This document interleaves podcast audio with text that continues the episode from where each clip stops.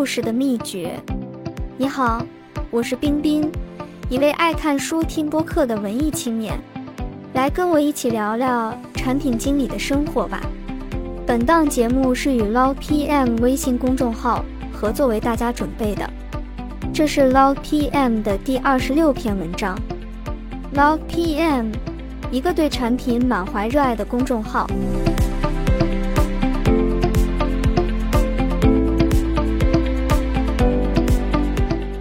产品经理每时每刻都在售卖自己的点子，就像一个 mini CEO，希望能够得到投资人或老板的认可，给我们投资源，让我们去实现这些点子。所以用故事来说服投资人非常重要。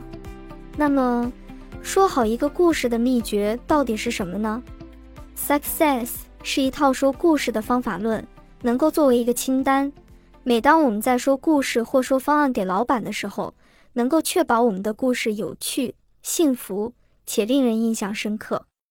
Success 的六个要素分别是：一、简单 （simple）；二、意外 （unexpected）；三、具体 （concrete）；四、幸福 （credible）；五、动容 （emotional）；六、组成故事。Stories，每个单词首字母结合，简称为 success。一，简单。首先，第一点，一个故事要简单易懂，不要太复杂，要有一个简单的核心思想。英语中有个谚语：“A bird in hand is worth two in the bush”，意为一鸟在手胜于两鸟在林。这个谚语从英语翻译成了意大利语。葡萄牙语、罗马尼亚语等多种语言，横穿众多大陆冰川，存在了二千五百年。简单的十个单词蕴含着深刻的含义。想想我们小时候听过的寓言故事：慢腾腾的乌龟跑赢了兔子，狐狸吃不到葡萄却说葡萄是酸的，好心的农夫却被自己救的蛇所害。简单的句子能够让人一辈子受益。西班牙作家塞万提斯曾经定义过什么是预言，从长期的生活经验中提取出来的一个简洁明了的短句。西南航空公司是全球第一家低成本且成功的航空公司，其 CEO 赫布凯莱赫定下的公司核心就是低成本，其他一切决策都依赖于这个核心价值。当他的员工提出客户从休斯顿到拉斯维加斯的飞机上会更喜欢健康的主食，而我们提供的只有花生。如果我们可以提供鸡肉，凯撒沙拉会非常火爆。赫布当场回绝：如果这个提案不能帮助我们做到低成本运营，那就去你的沙拉吧。而这个低成本的理念指引了西南航空公司运营了三十年。还有一个很有趣的例子。我们在存储数据并进行调用之前，都会先定义数据的 schema 结构，而 schema 是一个技术行话，最初来源于心理学。心理学家定义的 schema 是指一个概念或类别的所有通用性质的结合。比如柚子，柚子的 schema 就是黄色水果皮，酸中带一点甜甜的口味，足球大小等等属性。Schema 能够帮助我们从简单的事物中建立一个复杂的观点。我们可以用 Schema 的方法来给孩子介绍什么是布朗运动，什么是宇宙行星。这就是定一个核心。有了核心，能够帮助我们在吵杂未知的环境中指引我们说故事的方向。简单的表达能够让我们深刻地记住核心观点。当你说一个故事的时候，记住你的核心，你要表达的原本意思。二，意外，怎么获得听众的注意力？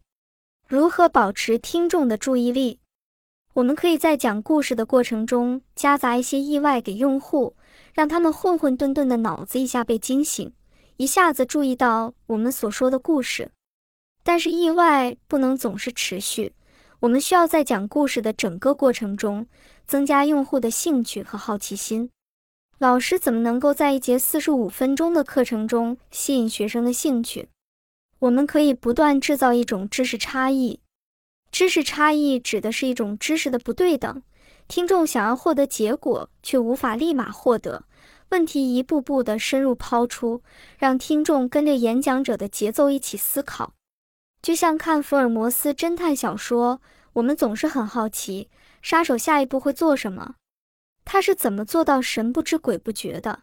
随着案情的深入，更多的细节被挖掘出来。那么，怎么把这些细节串联起来，找到凶手？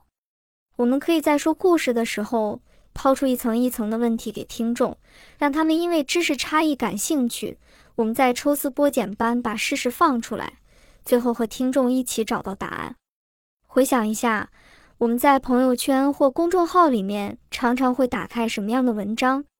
如果有这样的标题，在你的家中有隐形的化学物质杀手，它能随时危害家人的健康和生命，但是却不会在标题中告诉我们到底是什么化学物质，引起我们的好奇心，然后你就会不自觉地点开文章一看到底。很多时候，我们点开后，也许会发现。这真的就是一个噱头而已。三，具体，饥饿的狐狸看见葡萄架上挂着一串串晶莹剔透的葡萄，口水直流，想要摘下来吃，但又摘不到。看了一会儿，无可奈何的走了。他边走边自己安慰自己说：“这葡萄没有熟，肯定是酸的。”《伊索寓言》里有很多生动具体的小故事。我们大脑是非常善于记住这些具体的事物，所以让你的故事增加人物、增加对比、增加比喻、增加更多的细节。什么是具体的？你能够用感官来感受的事物就是具体的。比如飞机 A 三八零是具体的，高性能是抽象的。具体的表达能够让人们，尤其是新手，理解新的概念，而像宗旨。策略、定位、愿景这些词往往是抽象且模糊的，让人无法理解你到底想要表达的意思。两千年为惠普提供咨询服务的 Keith Yamashita 希望帮他们赢得和迪士尼合作的单子，因为惠普有全世界闻名的实验室，他们非常激动能够将新的科技运用到迪士尼乐园中去。但是问题是，实验室的研究往往是抽象复杂的。而迪士尼寻求的是更易于使用、可靠性强的产品，所以 Keith Yamashita 制作了一个非常生动的 PPT，描述了当用户进入法拉利主题乐园的时候，惠普公司能够帮助用户自主买票，帮助用户预定晚餐的时间，在用户排队的时候，惠普公司提供他们最爱的坐骑排解无聊感。等到一天的结束，客户回到了酒店。还能够在房间里看到自己玩过山车时候的照片，这些都是靠惠普的高科技完成的。四，信服，我们会因为父母、老师、朋友相信而去相信某个观点，或者我们以往的经历告诉我们这是对的，亦或是我们相信是因为观点来自于权威。当你在电视里看到飘柔广告。告诉你这款洗发水能够让干枯的秀发恢复光泽的时候，你会信吗？可能很多人对此都不会信服。但是如果你的朋友告诉你，他最近用的某牌洗发水让自己干枯的头发变得特别柔顺，你会相信吗？当我们来推销一个观点，没有专家的支撑，没有朋友的推荐，如何说服别人呢？使用细节增加可信度。试想一下，我们每次听高晓松讲历史，他的故事总是那么生动。当他讲到美国共济会的时候，有太多的细节来支撑他的观点，细到共济会家庭里门背后的一把标志性的匕首，细到各位名人不为人知的八卦绯闻，让人听起来总觉得就是那么回事。另一个增加可信度的办法是用数据说话。但是，一长串的统计数据常常让人感觉枯燥无味。如何使用统计数据来增加可信度的同时，又让听众感兴趣？数据是没有什么意义的，所以赋予数据以意义和联系。二战时，一个城市有五千个核弹头，和有四千九百九十九个核弹头或九千九百九十九个核弹头对民众来说没有什么区别。我们需要表达是五千个核弹头已经超出一个城市可控制的范围，影响到民众的安危。优化数据的表达，还可以将数据的含义融入到上下文场景中，比如：一、公司只有百分之三十七的人对公司的战略有清晰的认识；二、足球场上，十一个人中只有四个人知道他们的位置和他们要做的事情，哪个更清楚一点？显然是二，因为我们对足球场有更明确的认知。绿茵茵的草地，奔跑的人们，但是却不清楚公司战略到底指的是什么。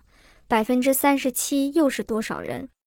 五，动容，用数据说话会让人进入理性的分析者模式，而令人动容更会让人做出一些感性的决策。在推销自己 idea 的时候，我们不仅仅需要别人去相信，我们更要别人去在意。我们相信现在的环境问题严峻，空气污染已经严重的影响到了人们的健康和生活。可是，生活在深圳的居民虽然会相信北京雾霾的严重程度，但是可能不会天天去考虑这样的雾霾对他们的生活会有什么影响。因为深圳的空气基本全国最优。如果你是一个雾霾口罩销售商，你需要考虑的是。如何让这些地区的人在意、关心雾霾，并愿意购买雾霾口罩？把在意再提高一层，就是让人动容，打动对方内心某一块柔软的角落。下面这个视频是奥迪汽车2016年超级碗橄榄球赛上播放的广告。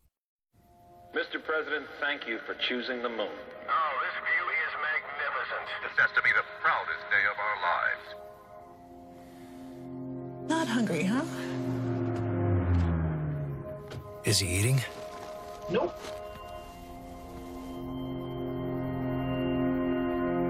Okay, Commander. Come with me.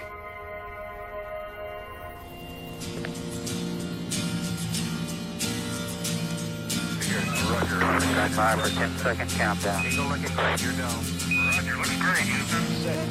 Five, four, three, two, one. We have